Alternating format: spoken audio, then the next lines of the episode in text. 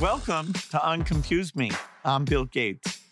You'd think, given how prevalent Alzheimer's is in our society, that getting people signed up for trials would be really easy. Sadly, it's it's not because the amount of tests you have to undergo to know whether you fit a particular trial is really quite grueling. And because there's no formal diagnosis, you know, finding all those people and seeing who might be right for the trial is very, very inefficient. I think it's all up against this like massive societal like shift that needs to uh, happen eh, as far as like how Alzheimer's is spoken about, how it is dealt with, and it, it, like the amount of money it receives in comparison to like cancer and things like that, which are less costly, more treatable, and exactly as deadly. I think the only logical answer is that people just don't like talking or thinking about Alzheimer's because it scares them, because it makes them uncomfortable. People are very weird about their brains. That's just a thing in general. Is like mental health, brain health, all that is like a taboo thing people don't like to talk about. And so all these things are kind of like the the things that need to be uh, overcome. Yeah. You know, I get to work on the science end, which hopefully will reduce this problem and eventually Oh, yeah. Yes, eliminate yep. it altogether. That's the dream. I mean, I would actually, honestly, truly love to hear more about the clinical trial space. Yeah, And what are you most most 'cause, like, 'cause optimistic obviously you know Yeah. so much more about that. And what are some of the things you're excited about? About 10 years ago, there was a generation of drugs that they thought that interfering with the plaques, that that would stop the disease and relieve the symptoms. And although there's still a few of those that may have some modest benefit, by and large, that failed. And you've got to give the pharma companies credit. You know, Eli Lilly even did a movie about all the people working hard and the disappointment when it didn't come through. Now they're saying, okay, you have to get in much earlier. That by if you're just getting there when the tangles are there, the brain cells are already dying. So let's get to younger people.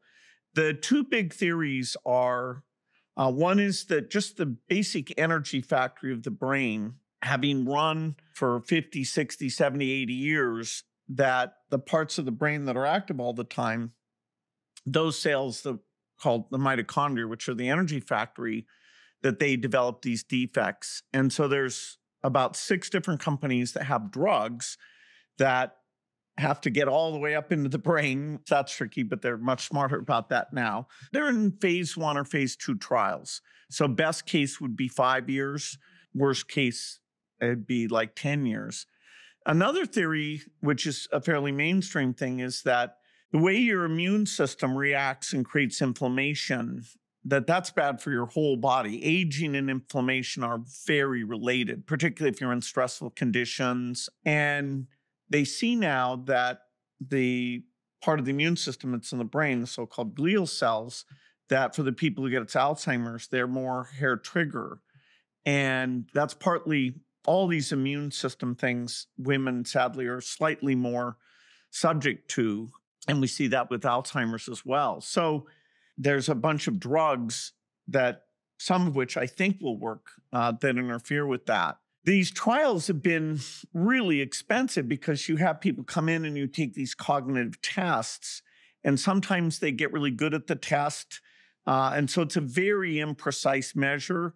If we could really just take a blood sample, and there are now some diagnostics, and that'll come first, and it'll make the trials a lot easier because you'll just take the blood and you'll see a clear signal of are you having an effect or not. So even though the brain is so much more complicated than everything else, these trials are very promising. If you'd asked me four years ago, I would have said it's a little scary, but during these four years, the new small companies have come along. The big pharma people have largely stayed in. There'll be tie ups between those. And so, you know, we have to stay healthy for another at least five to 10 years. That's why brain health is important. Yeah, That's yeah, why yeah, living a brain healthy lifestyle matters. Kick it down the road. Subscribe to Unconfuse Me wherever you listen to podcasts.